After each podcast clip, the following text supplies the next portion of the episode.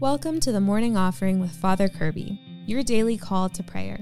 Pray with us every day right here on the podcast and in your inbox.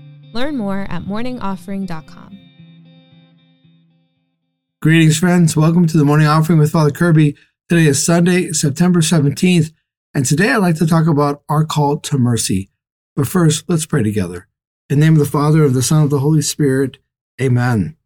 O Jesus, through the Immaculate Heart of Mary, I offer you my prayers, works, joys, and sufferings of this day, for all the intentions of your Sacred Heart, in union with the holy sacrifice of the Mass throughout the world, for the salvation of souls, the reparation of sins, the reunion of all Christians, and in particular for the intentions of the Holy Father this month. Amen. In the name of the Father, and of the Son, and of the Holy Spirit. Amen. Well, happy Sunday, friends. Today we, of course, celebrate the resurrection of the Lord. Every Sunday is a mini Easter. And of course, this Sunday is within ordinary time. Every time we hear ordinary time, we should think about discipleship. Mother Church draws from the sacred scriptures in order to call us once again to recommit ourselves to the Lordship of Jesus Christ. We rehear the gospel and we are called to say, Yes, Lord, I will once again, I once again commit myself to you. I will follow your way of love. And as we hear from the gospel today, the Lord has a strong and provocative parable.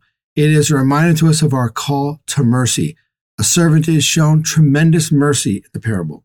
In fact, his master says, Don't worry about the debt. I waive it all completely. And then the man goes and finds a fellow servant who owes him far less, grabs the man by the throat and says, Pay me the money you owe me. When the man asks, Please just give me time, I'll pay you. The servant who had received mercy refused to give mercy. And he said, No, no, no. And he sent his fellow servant away to be thrown into prison until he paid the last penny. It was the other servants who witnessed this who then went back to their master and said, This is what happened. The servant that you forgave has shown no mercy. I think that's a beautiful display of the communion of saints. And the master called back the servant whom he had forgiven and said, You could not forgive one of your fellow servants when I forgave you? And therefore the master threw him into jail until he paid the last penny. It's a powerful parable, isn't it? A real challenge to us in terms of a world that is very harsh and unforgiving, a world that tells us that, no, you hold the grudge, you hold the vengeance. But as Christians, we follow a different way. We are called to be a people of mercy. We understand how much God has forgiven from us, all the sins that we have committed, all the things that we have engaged in in terms of darkness or error or lies or deception all the things we have done in the fallen world that God has readily and generously forgiven. And therefore, we are called then to extend that mercy to those around us. We cannot receive the mercy of God and then tell someone else, I'm going to hold you liable. I'm going to hold this vengeance against you. You're going to have to pay me. I'm going to hold this grudge. Can't do that as Christians. We cannot do that. We have lost that claim as Christians. We have surrendered it in gratitude because of the mercy that we have received. So I encourage you on this Lord's Day, look at your own life. To whom have you held a grudge? Or to whom have you not shown mercy? And today, make that list.